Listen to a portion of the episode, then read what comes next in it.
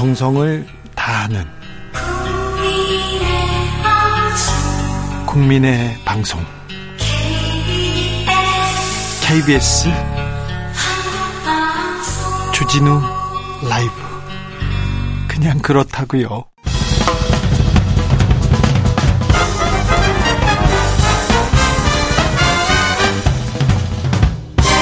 훅 인터뷰 모두를 위한 모두를 향한 모두의 궁금증 훅 인터뷰 후쿠시마 오염수 방류를 반대하면서 곡기를 끄는 사람이 있습니다. 민주당 우원식 의원은 보름간 단식했는데요. 정의당 이정미 대표는 19일째 단식 이어가고 있습니다. 오늘도 단식 중입니다.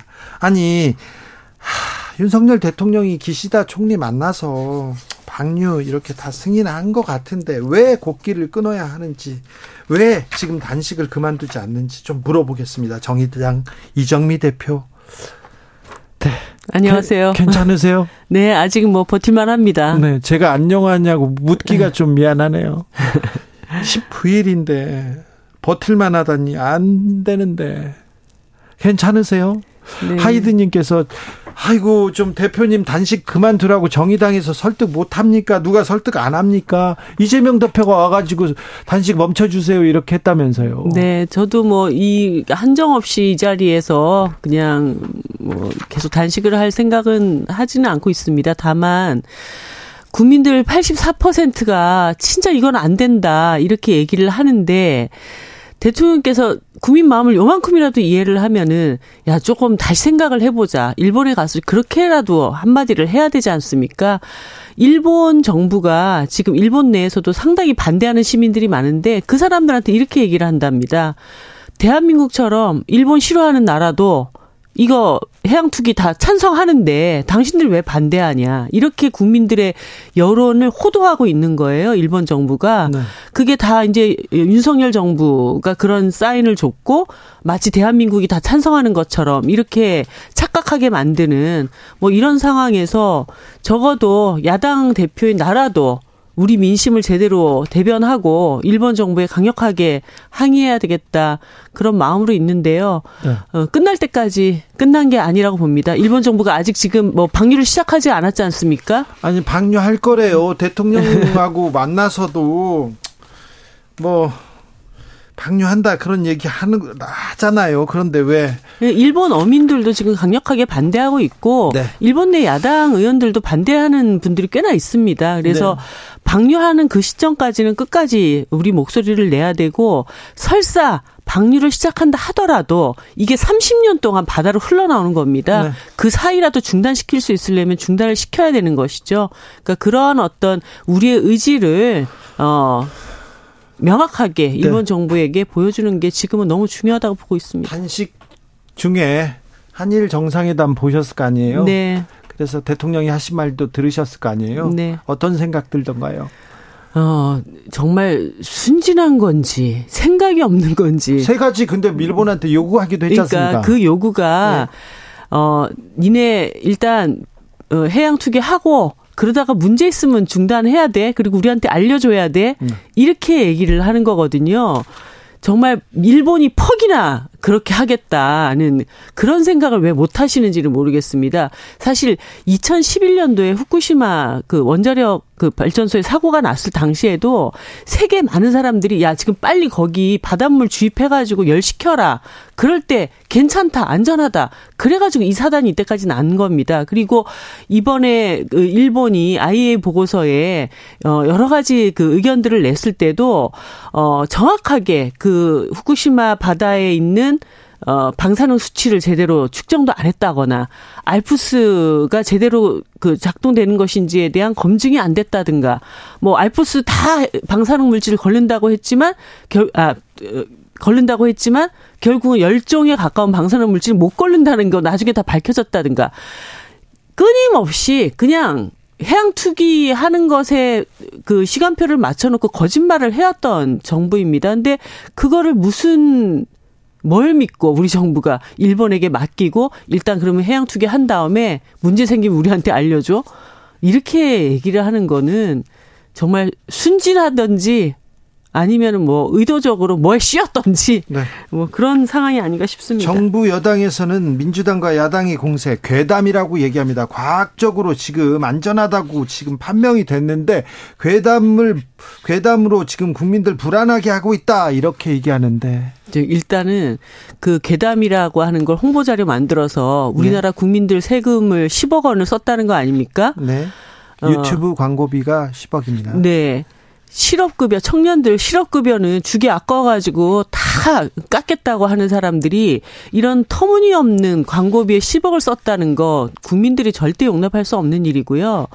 두 번째는 어 지금 이 문제에 대해서 여러 가지 제기를 하시는 분들은 다 과학적 근거를 가지고 문제 제기하고 있습니다. 오히려 그 과학적 근거에 수용할 수 있다, 마실 수 있다, 이렇게 전혀 비과학적 어, 태도로 답을 하고 있는 것이 정부고 일본 정부입니다. 네.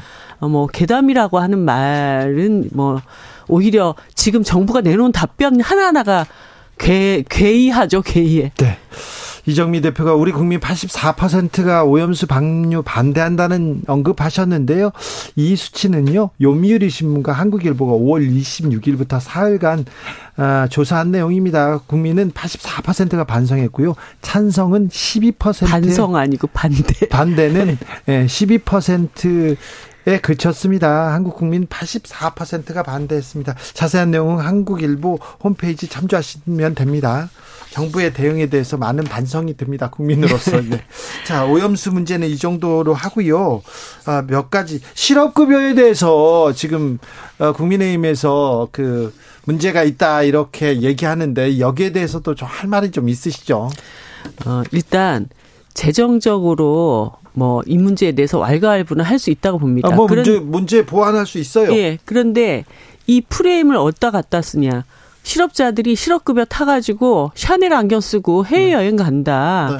정말 이, 어, 이 실업자들, 대한민국 실업자들을 모럴 해저드에 빠진, 그러니까 전혀 부도덕한 인간들로 몰아갔다는 거, 이것에 정말 너무 분노하는 상황이고요. 예. 사실, 어, 이런 문제를 해결하려면, 어, 이, 많은 실업 문제를 해결하기 위해서 고용 창출을 정부가 어떻게 나갈 것인지 네. 그리고 지금 대부분의 실업자들의 상당수가 단기 단기 고용됐다가 회사를 잘리는 이런 경우들이잖아요. 양질의 일자리가 적잖아요. 예, 그런 것을 어떻게 만들 것인지 그렇죠. 이 대책을 내놔야 되는데 예. 어, 지금 뭐 실업자들 일자리 없어가지고 승질나 죽겠는데 거기에다가 당신들 부도덕하게 그렇게 어, 그 수급자 행세나 하려고 하냐 예. 이렇게 얘기를 하는 거는 정부로서는 해서는 안 될 말들이라고 봅니다. 양평 고속도로 관련해서도 좀 여쭤보겠습니다. 자, 논란 어떻게 보고 계십니까? 어떻게 풀어야 한다고 보십니까? 지금 언론에서 뭐그 정치권 안에 엄청나게 복잡한 공방들을 벌이는 것 같지만 네. 굉장히 이거는 간단한 일입니다. 정권이 바뀌니 노선이 바뀌었다거든요. 근데 아. 그 바뀐 노선 끝을 봤더니 예. 김건희 여사 일가의 땅이 그것도 축구장 다섯 배 되는 규모가 예. 엄청나게 있었다. 예. 이렇게 되는 겁니다. 예. 제가 지금 이 타이밍에는 그 원희룡 장관은 좀 비키시고 네. 원희룡 장관은 지금 그 이것 때문에 정말 몇 년 동안 그 세금을 투입해 가지고 국책 사업 계획을 예비 타당성까지 다 그 통과를 한 사업을 백지화시키겠다는 말 한마디만으로도 이제는 장관 자격 없다고 보고요. 예. 어, 지금 이제 대통령이 이 문제에 대해서 답을 해야 됩니다. 왜냐하면 어, 이거는 대통령의 공약이었어요. 그리고 대통령 되신 지 지금 1년이 지났습니다. 예. 그런데, 어, 이 그 조사 과정에서 노선 변경을 해야 된다. 그러면 그 노선 변경 끝이, 어, 우리 그 장모님 땅부터 이렇게 다 있는 대로 지금 향한다는 건데, 네. 그러면 뭔가 이 문제가 된다라고 당연히 생각을 해야 됩니다. 이거 완전한 이해 충돌이거든요. 그렇죠. 국민들도 어 이거 이상하다 이렇게 생각할 수밖에 없네요. 그게 문제가 안 된다고 생각한다면 그 정신머리는 대통령 하시면 안 되는 거예요. 네, 정신. 네. 예, 그 정신으로는. 네. 근데 어 이렇게 되면 이거 문제 아니야? 그러면 야 이게 정말 이쪽으로 오는 것이 불가피하다면 빨리 이 땅을 처분하고 네. 그 사이에 많은 개발 이익이 있었는데 그 개발 이익 때문에 더 또 문제가 된다면 이건 사회 환원하고 이렇게 해야 대통령으로서의 본분에 맞는 것이죠. 근데 네. 내 땅이 거기 있는데 아무 문제가 없고 거기에다가 어이그 양평군 안에서 노선 변경 자체가 지금 이쪽으로 변경되는 것이 타당한가에 대해서도 상당한 의혹이 지금 제기가 되고 있지 않습니까? 네.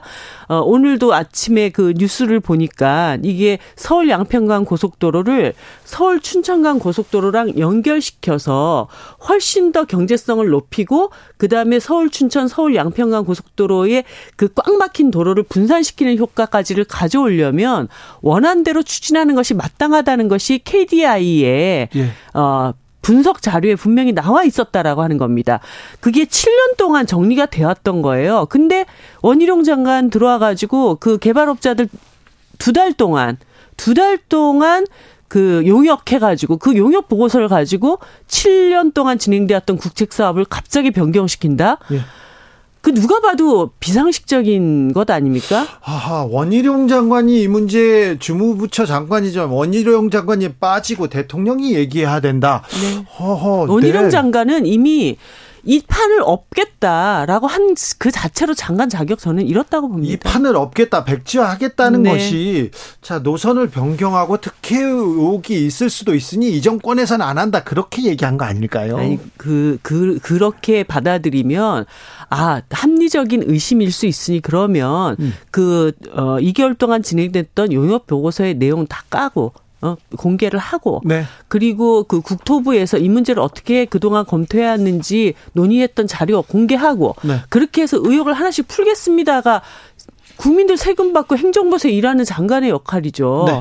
어, 내 뜻대로 되는 것에 대해서 왜 딴지를 거냐. 네. 그러면 그냥 판 들러 없자. 네. 이렇게 하는 게 지금 상식적인 태도입니까? 국민의힘에서는 이건 모두다.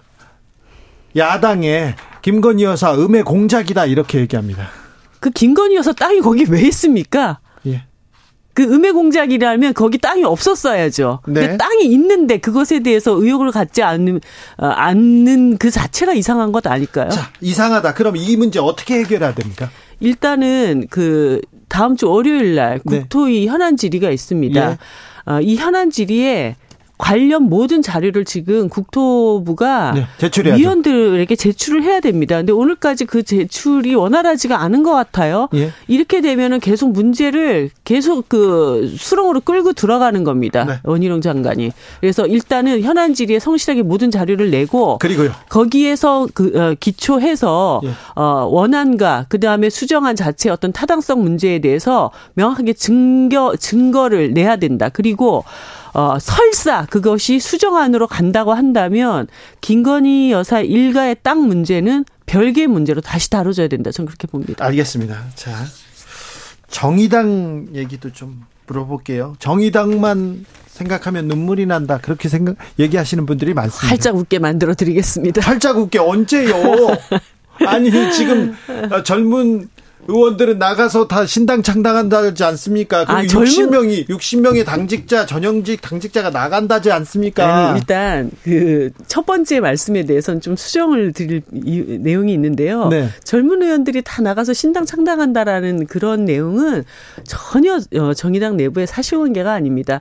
아, 우리 의원들 6명이 다 당의 전국위원이시고 어, 지난달 전국위원회 그 의원님들과 다 같이 모여서 모두 마음을 맞춰가지고 우리 당을 어떻게 더 어, 혁신의 길로 어, 재창당의 길로 이끌 것인가에 대한 방안을 합의를 했습니다. 아니, 대표님 지금 절, 다른 의원들 다른 얘기하고 있는데요. 아, 그렇지 않습니다. 그 어, 아마 한번 불러가지고 다시. 아니, 제가 불러서 해보세요. 얘기도 들어봤는데요.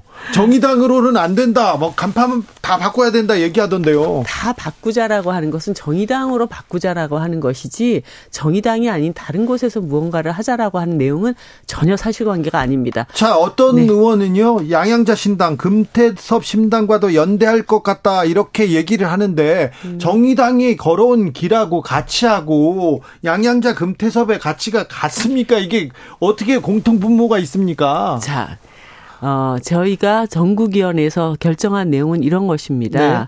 정의당의 가치, 녹색과 노동의 가치에 근거해서 어 그것 그 가치와 비전에 동의하는 사람들과 하나의 당을 만든다. 네. 어? 그리고 어 양양자 금태섭 의원님과 같은 분들은 그런 가치와 어, 비전을 그분들이 뭐를 지금 지향하는지 제대로 보여주지를 못했지 않습니까? 예.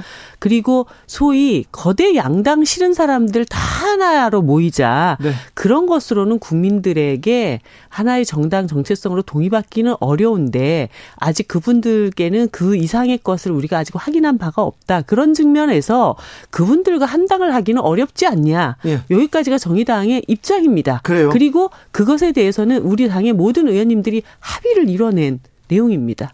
네, 그렇습니까? 네. 네. 정의당 앞으로 어떻게 됩니까? 어디로 갑니까? 아까 말씀드린 것처럼 저희는 어 소위 지금 뭐 제3신당이 우후죽순처럼 논의가 되고 있는데 어 정의당이 만들려고 하는 어 새로운 당, 더 어, 혁신 재창당의 길은 전공법으로 가는 것입니다. 지금처럼 이렇게 사람들의 삶이 어려움에 빠져 있는 복합 위기 시대에 진보 정당은 그러면 어떤 길로 가면 우리 국민들이 더 나은 삶을 살 수 있는지 이것을 선도적으로 보여주는 그 역할이 저희들의 소명이지 않습니까? 사실 정의당이 네. 뭐 크진 않았지만 정의당이 내놓은 정책, 정의당이 그 들고선 그 깃발 그걸 보고 지금 민주당도 국민의힘도 막 따라갔어요. 정책들도 네. 마찬가지고 노동 정책도 그렇고요. 어 여러 정책이 그랬는데 요즘은 그렇지 않아 않은 것 같아요. 근데 또 가만히 생각해 보면요. 21대 국회에 우리가 17대 국회부터 그렇게 간절히 원했던 산업재해 없는 나라를 만들기 위한 중대재해 처벌법도 정의당이 밥 굶고 단식 투쟁해서 만들어낸 겁니다. 그리고 네. 최근에 노란봉투법 같은 노동 의제도 정의당이 끝까지 싸워서 밀어붙인 것이고요. 네.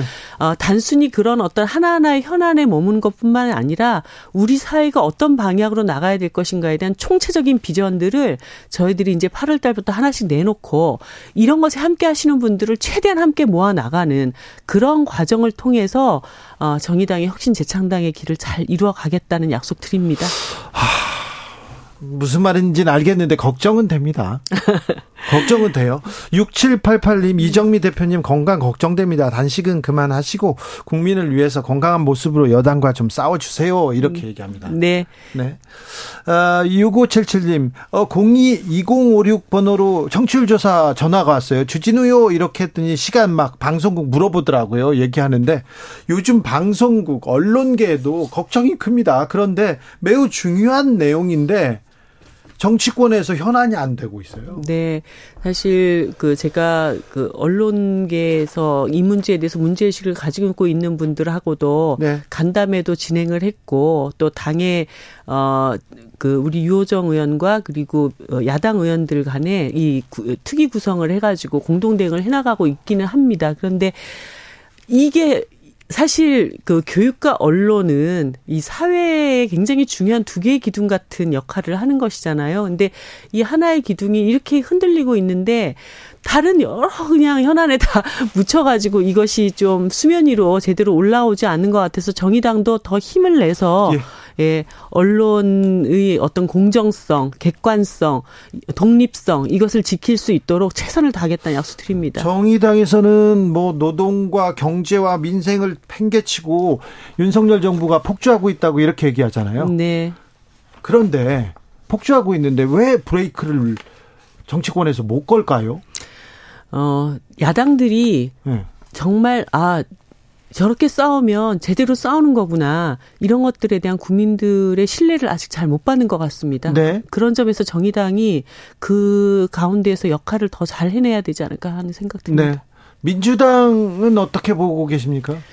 어, 민주당이 지난 몇 년 동안 계속 내노란 불, 그러니까 이런 그, 어, 비판에 굉장히 많이 시달려 왔고 또 최근에는 어, 도덕 불감증 정당이라고 하는 그런 오명까지 쓰고 있지 않습니까? 그럴 때 정말 국민들이 원하는 방향으로 나가기 위해서 자를 거는 과감하게 자르고 혁신할 건 혁신하고 어, 이런 모습을 좀 보여주셨으면 좋겠습니다. 그래서 저런 자정 능력이 있는 야당이 또 윤석열 어, 정부와 싸울 때 사람들이 더 많은 신뢰를 갖게 되는 것이다라고 하는 것. 그래서 지금 눈앞에 있는 좀 작은 이익 같은 것에 너무 연연해하지 마시고 나라의 어떤 큰 어, 이익을 위해서 어, 과감한 혁신의 어떤 선택들은 미루지 않으셨으면 하는 바람입니다. 천미애님께서 속이 다 시원합니다. 이정미 대표님 화이팅 얘기합니다. 정의당을 응원하는 사람들이 많다는 것도 좀 생각해 주시고요. 건강도 좀 챙겨주세요. 네, 감사합니다. 정의당 이정미 대표였습니다.